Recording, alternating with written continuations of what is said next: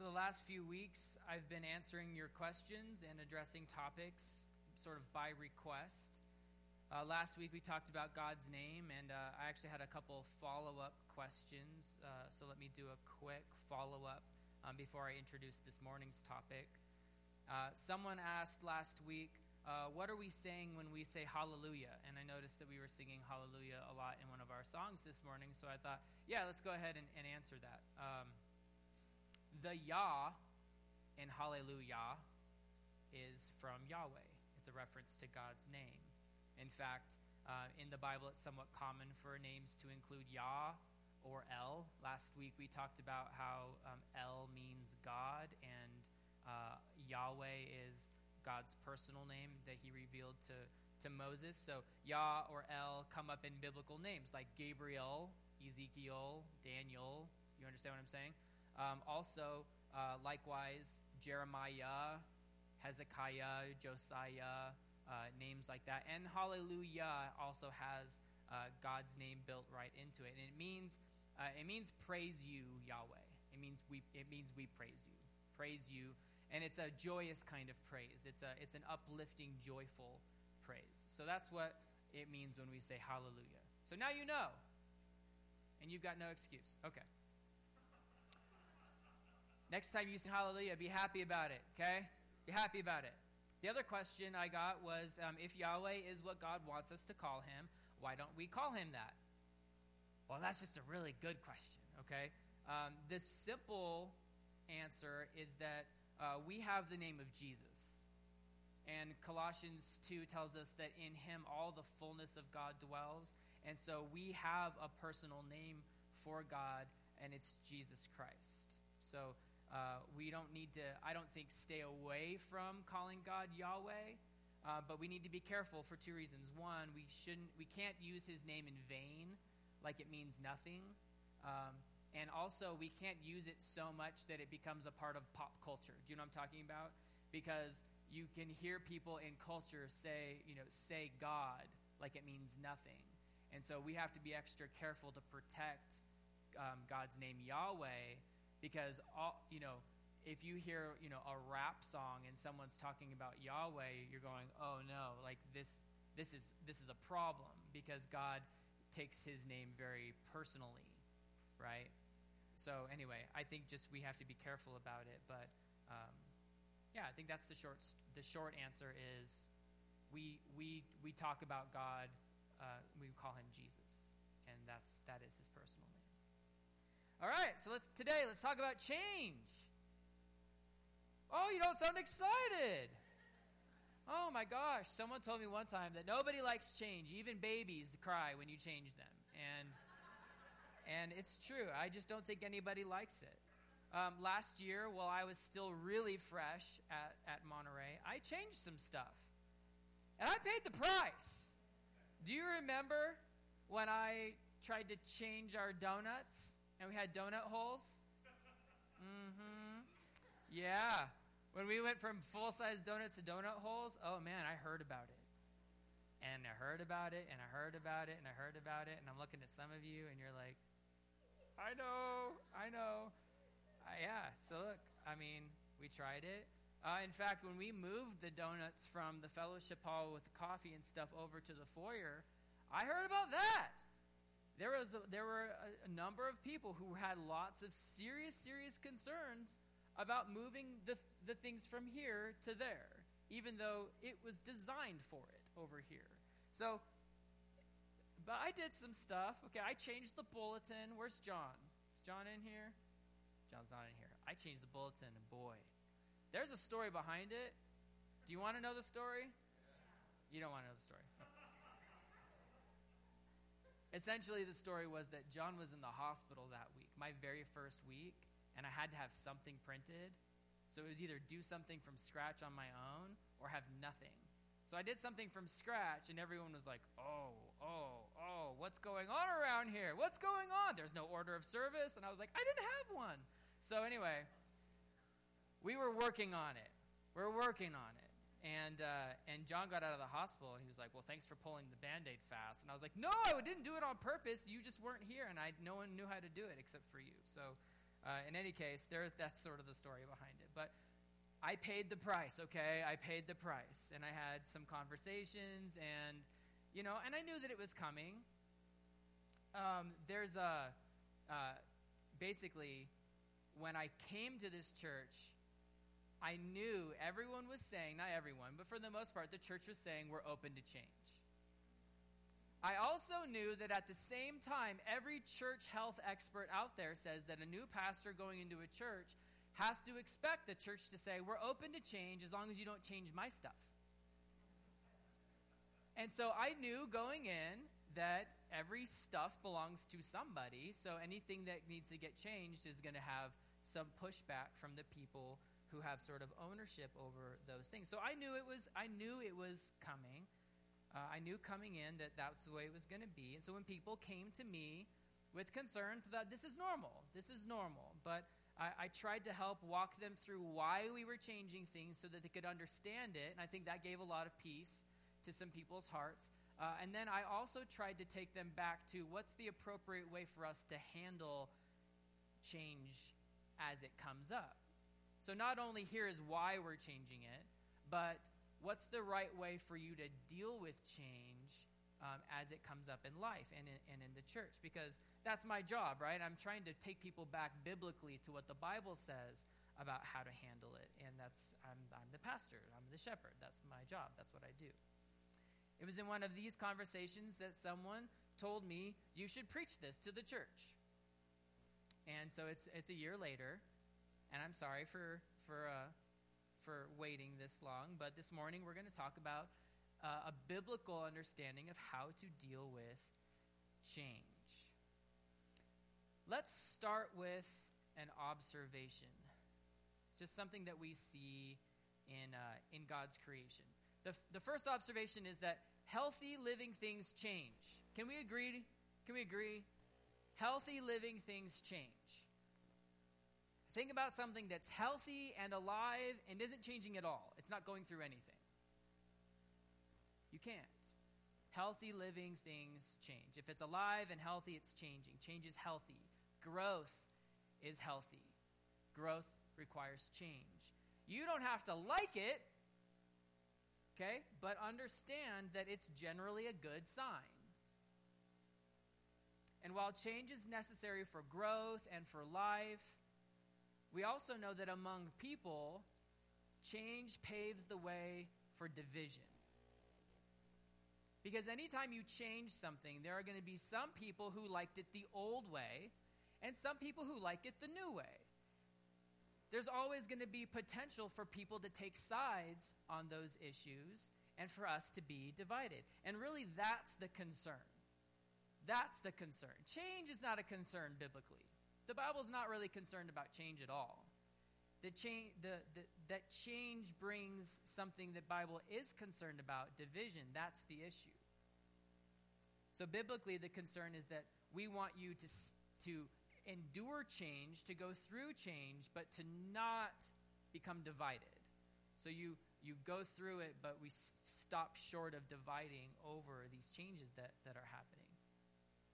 So, how do we do that? How do we go through changes without dividing. Change is inevitable, guys. I'm not going to I'm not going to explain how to avoid change. We can't avoid it.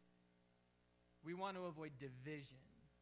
So how do we go through the changes and disagreements without dividing? Well, the book of First Corinthians is actually the perfect book for this. It has a lot to share with us about how to go through things without dividing because it was written to a church that had crossed that line and become divisive. The church in Corinth had become divisive. And so we're going to use the book. We're going to be jumping around a little bit. You're going to want to grab your Bibles this morning, but most of this is also in your outline. Um, the Apostle Paul wrote this letter. He wrote First Corinthians to the church in Corinth. It's written to a church. He knew that church really well. He was there. He knew them. He knew the people. He liked them. Okay? Uh, he probably planted that church or helped plant that church. And so he, was, he knew what was going on with them. He cares about the people who are there. We'll start in, uh, in chapter 1. This is 1 Corinthians chapter 1.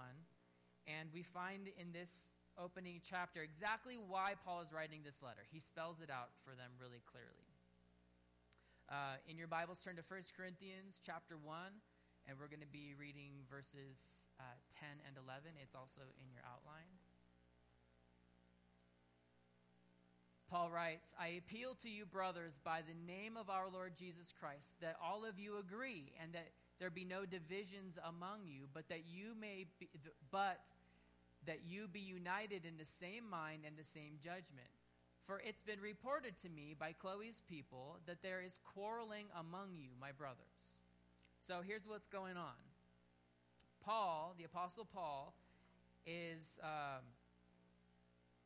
he's out and about in Asia Minor, and some people from the church in Corinth left that church, that, and he calls them Chloe's people. So it would be like me saying, you know, Donna's people, right? If I left and was, was in another state, and then I wrote a letter to you guys saying, hey, Donna's people, whoever, whoever your people are, right? Donna's people came to me and told me all the stuff that's been going on at, at your church. So that's what happened is Paul has uh, got visitors from the church in Corinth, and they've, they've shared with him that there's quarreling, there is a disagreement in the church, there is division. So he's encouraging them to be united. In fact, in my Bible, the first two pages of 1 Corinthians have two different sections labeled divisions in the church. This letter is all about dealing with your issues without dividing. It's the entire letter. So we're going to jump around, we're going to look at it. But the entire letter is about dealing with your issues without dividing. As you go through the letter, you'll find that people in their church had taken sides on things like, get this, what to wear in church. They'd taken sides. What's appropriate to wear in church and what's not appropriate to wear in church. How to order the service. They'd taken sides. What's the right way to order the service? How to observe the Lord's Supper. They'd taken sides how to observe the Lord's Supper, which gifts matter more, who's most important in the church. And guys, honestly, those are still issues that, that churches today still argue about. What's the right thing to wear? What's the right order to do things? You know, I you know, when I came to this church, I changed the order of service a little bit, and like I said, I paid the price. I had to had to have conversations for weeks talking about the order of service. Um, I've been criticized for what I wear, right? Presently, I'm wearing short sleeves. I'm also not tucked in. I know.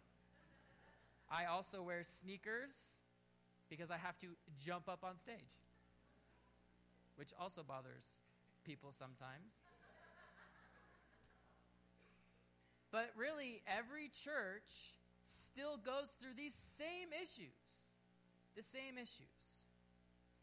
And so it's very relevant. I'm not, I'm not pointing those things out to pick on you for picking on me or anything like that, but I'm saying that it is relevant today in churches all over the place. So let's pay attention. It's important to note that for this particular church, the church in Corinth, when they took sides on an issue, they took their ground, they stood their ground, and they held on to their position with pride they would say they would say things like this is the right way to do it this is how our lord did it this is how my parents did it. This is how we were taught. You know this is the way that paul taught us. I saw paul do this when he was here right? They were taking their positions with pride. This is the right way. And then they were looking down on the people who were doing it the other way. They took their positions with pride. So we're going to start there because Paul starts there with the solution to all of this division. How do we go through all of this stuff without dividing? What's the solution? We're going to pull out three points from the letter, starting with 1 Corinthians chapter 5. This is uh, verse 6. He says, Your boasting is not good. Do you not know that a little leaven leavens the whole lump?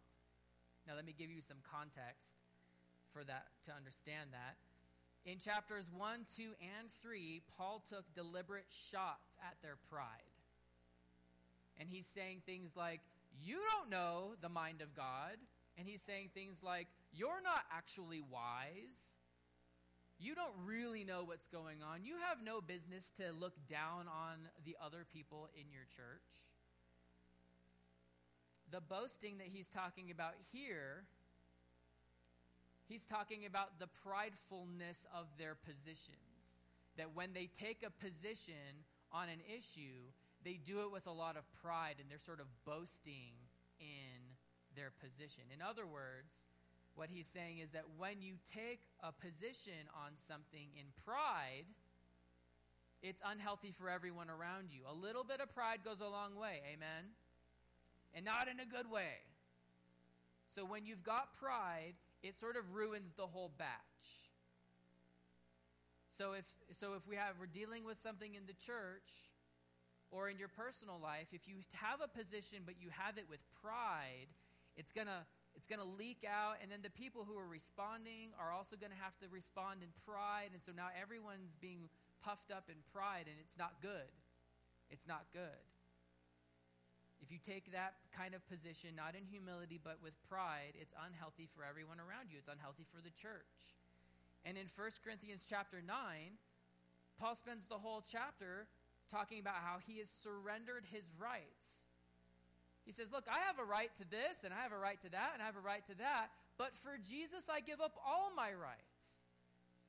He says, To the Jews, I became a Jew in order to win Jews. To those under the law, I became as one under the law, that I might win those under the law. To those outside the law, I became as one outside the law, that I might win those outside the law. To the weak, I became weak, that I might win the weak. I have become all things to all people, that by all means I might save some. And I do it all for the sake of the gospel. That I don't, look, I'm an apostle, but you see me walking around to, uh, holding my positions with pride? No, I do everything that I can. I lower myself and I become like the people around me so that I can win people over for Jesus. That's the right way. That's the right way. That's not pride, that's humility. So when things come up, there's no place for pride or boasting. Instead, we're supposed to handle differences of opinion or preference with humility.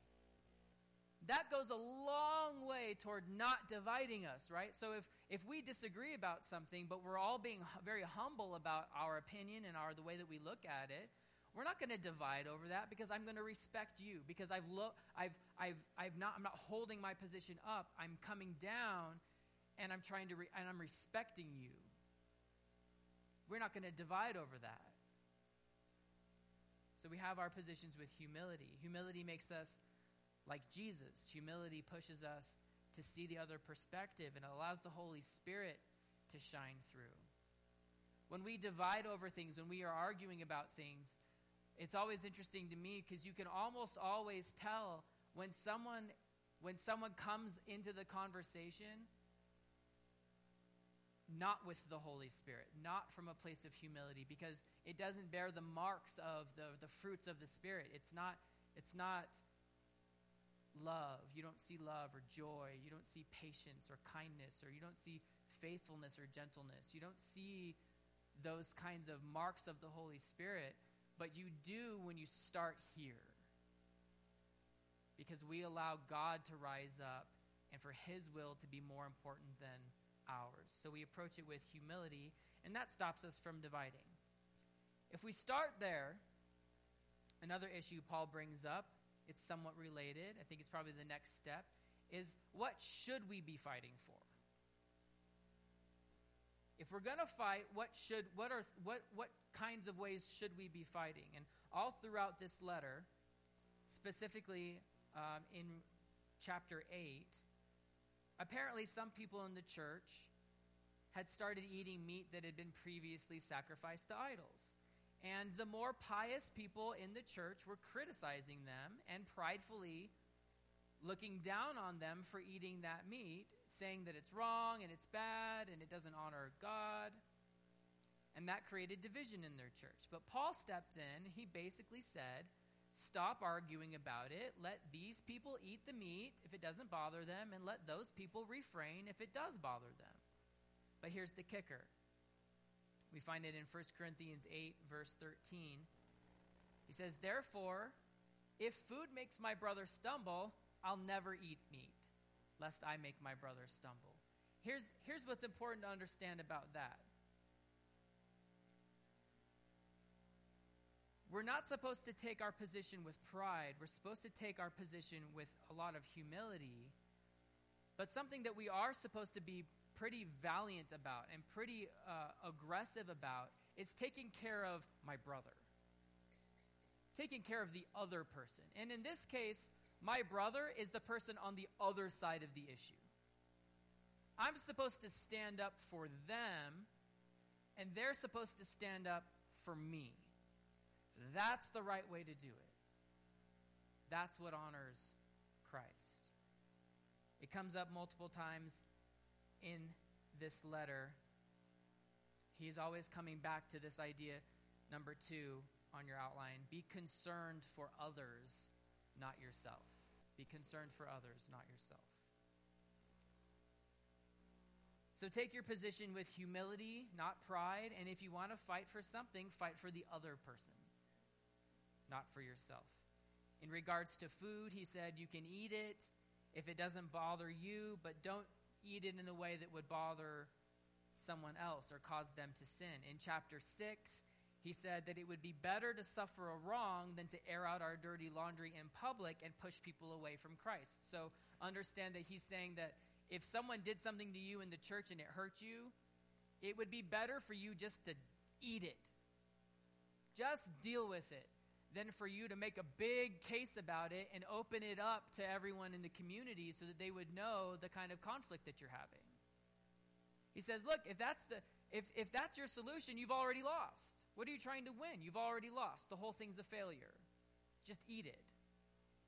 Because we care about the other people care about what other people will see. In chapter 10, he said, Let no one seek his own good, but the good of his neighbor. It's this same idea. And in chapter 12, he's talking about spiritual gifts, and he says, The gifts are given for the common good. They're not for you, they're not for your benefit, they're not for you to hold on to and, uh, and take pride in. They're not for you, they're for everyone else, they're for the common good.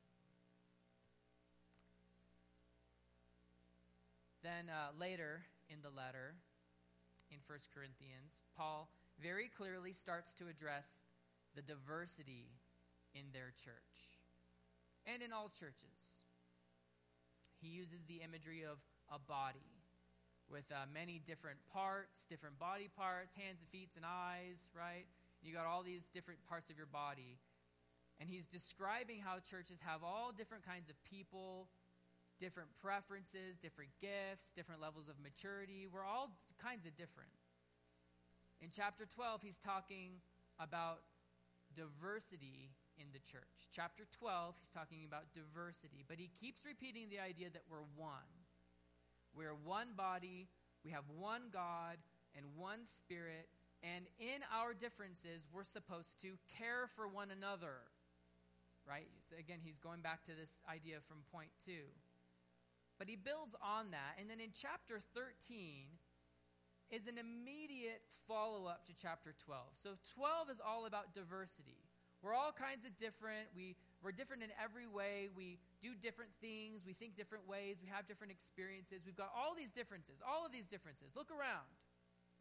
All kinds of differences.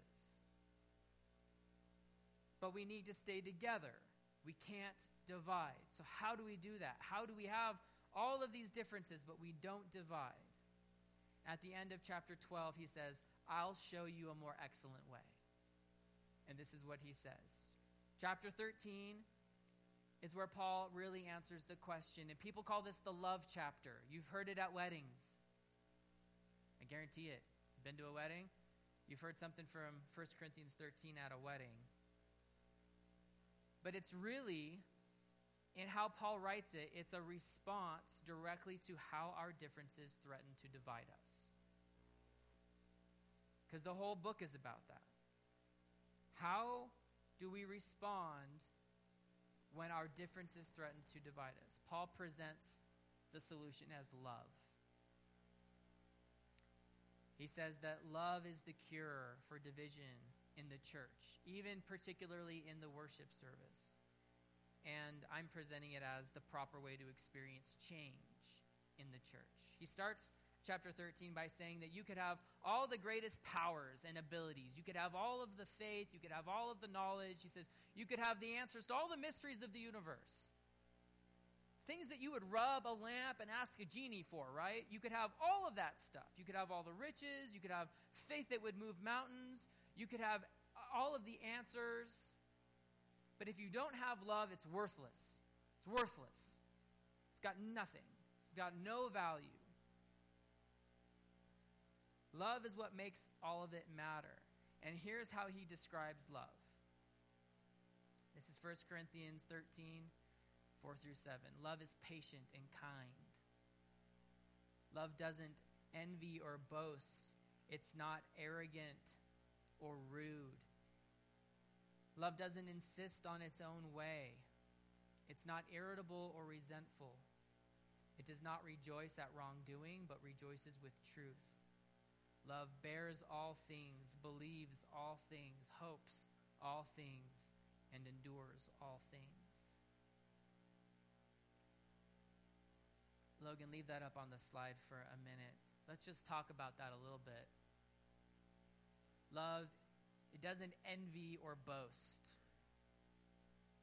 Love wants what's good for others. It wants what's best for others. That's why you wouldn't boast in love or be envious in love because you want what's good for others. There's no, nothing to boast about, nothing to be envious about. Love is patient. It withholds judgment. Another translation says that it is long suffering, that it suffers long. It withholds judgment and it waits. It's patient. It doesn't jump quick to judgment. Love doesn't hope something goes wrong. It doesn't rejoice at wrongdoing. It doesn't wait for someone to mess up and say, See, I knew it. I knew it. That's not love. In church, in your family, with your friends, in the community, that's not love. Love doesn't insist on its own way. We've all got preferences, we've all got opinions about how we should do things. But in church, we're called to love. And love doesn't stand up and say, here's what I want. What about me? Love doesn't insist on getting its own way.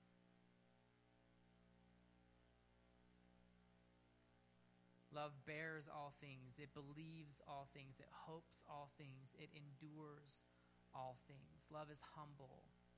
Love is about others. It's not about me and what I want. Love isn't about making me happy. So we avoid division, number three, if we walk through changes with love.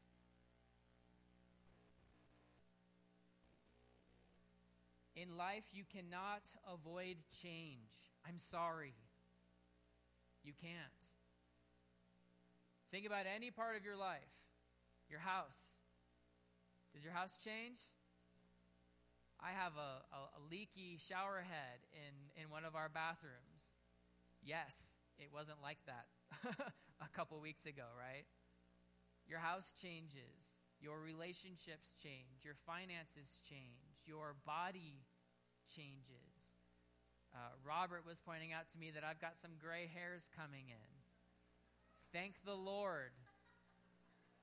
Your body doesn't change, your health doesn't change. And some of those changes are bad. Some of those changes are not. Change isn't always good, but change is unavoidable. You can't avoid change. What you can control is how you deal with change? How do you deal with it? With humility. By not taking a position of pride and looking down on other people who disagree with you. By being concerned for the other people, the people who uh, take a different position. Have a concern for them. Let them have a concern for you. And you go through these changes with love with patience, by not insisting that you have your own way. I mean, I could stare at my shower head and be like, no! What's it going to do? You can't just insist on having your own way. And I'm being silly talking about my shower head, but in, in church, in your families, in relationships, you can't, love does not insist on having its own way. It insists on the good of others because it starts off in a place of humility.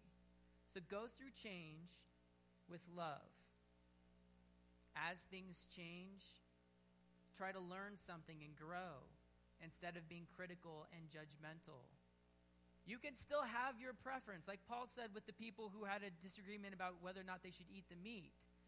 You can have harmony together as long as you as long as you start off with humility and love and respect, you can find a place where you can coexist.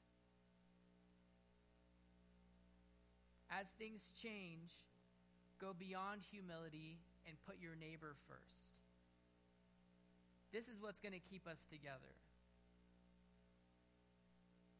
Because any place where you have so many differences, age differences, style preferences, we got so many differences. Love is the solution. Humility and sacrifice, those are the solutions biblically.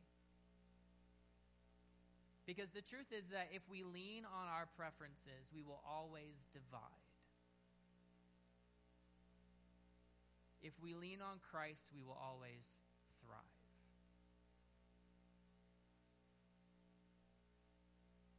I give you a, a quick example of that. Here at Monterey, a couple years ago, this church took a survey about music.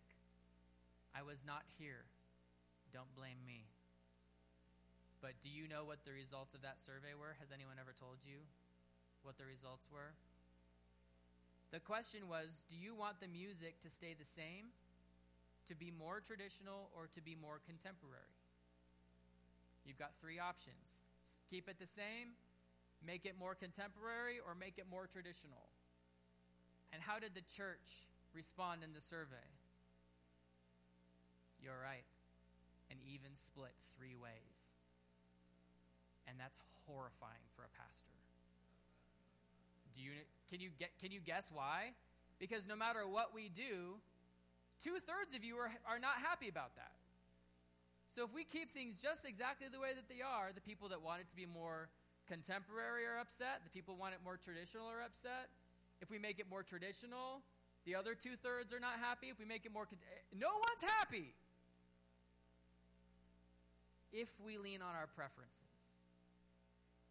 If we lean on our preferences, we will always divide. If we lean on Christ, we will be united and we will thrive. And churches for all of history have had things that they could divide over. But we go back to Jesus, who has given his love for us in our hearts, that we can get over those things and we can get through those things without dividing. As your pastor, I want to see this church giving changes a chance. I'm not going to put donut holes back out. But I appreciate you giving it a chance. I do. I appreciate you giving it a chance. More than that, I want to see older people coming to me in our church and saying things like, hey, Pastor Aaron, are we are we doing enough newer songs to reach and minister to the younger people in our church in our community? And I want to see the younger people in our church coming to me and saying, "Pastor Aaron, are we doing enough traditional songs to really minister to the hearts of our of our older people?" Because guys, that's what's healthy in a church is when we stand up for the other when we stand up for people on the other side, when we stand up and say, What about me and my stuff? It's not from a place of humility, it's not from a place of love. It threatens to divide us, and it's the very thing that Paul tells us not to do. It's normal and no one's mad at you for doing it. But we have to stop being normal and we have to be like Jesus. He's not normal. Amen? So that's how we go through changes in a way that honors Christ and keeps his body united with humility, sacrifice, and love. One of the passages that I used earlier, the one about boasting, I only read part of it. Let me read you the whole passage, and then we're going to take the Lord's Supper together. The whole passage says, and this is uh, 1 Corinthians 5, starting in verse 6. It says, Your boasting is not good. Do you not know that a little leaven leavens the whole lump? Cleanse out the old leaven that you may be a new lump, as you really are unleavened. For Christ, our Passover lamb, has been sacrificed. Let us therefore celebrate the festival not with the old leaven, the leaven of malice and evil, but with the unleavened bread of sincerity and truth. Guys, Jesus, through his sacrifice on the cross, gives us a way to leave the old things behind, the old leaven. The leaven that, that Paul is using to describe the, the pridefulness that we have. He says that Jesus on the cross gives us a way to leave that behind and to move away from it and to become new, to be transformed. We can leave our discontent, our frustration, our fear, our anxiety behind. But you have to leave it all behind because a little bit that remains is going to ruin everything else that stays there. You have to sacrifice it all. The good news is that none of it's good for you anyway. It's like a diet. You can cut out things that are unhealthy, but you have to do it all. So let's today make a commitment this morning to leave those things behind, to leave them on the cross. And now, maybe for you, that means you need to ask for forgiveness. You need to apologize. Maybe you need to change your attitude. Maybe that means you need to stop worrying about things, stop having anxiety about things. You need to trust the Lord. As we take the Lord's Supper this morning, the Bible tells us a couple things. First, it's only for believers. If you haven't given your life to Jesus, if he's not your Lord, just as the as the the elements come, just pass it. Um, don't take it if if if if you're not a believer. And second, don't take it in an unworthy manner. As the ushers pass the cracker and the juice, they're stacked, so you're going to get one thing. The cracker is in the bottom cup, the juice is in the top cup. Reflect as you get it on what you need to leave behind in every part of your life in your personal life, at church, in every part of your life. What are the things that you need to leave behind? What are the things that Jesus died so that you could walk away from? How do you pursue and commit yourself to humility, to sacrifice, and to love? Think about those things. Our ushers are going to come. Donna's going to play. We're going to sing a song as we distribute um, the elements. And then we're going to take them together after the song. But in the meantime, just reflect on what it is that God is calling you to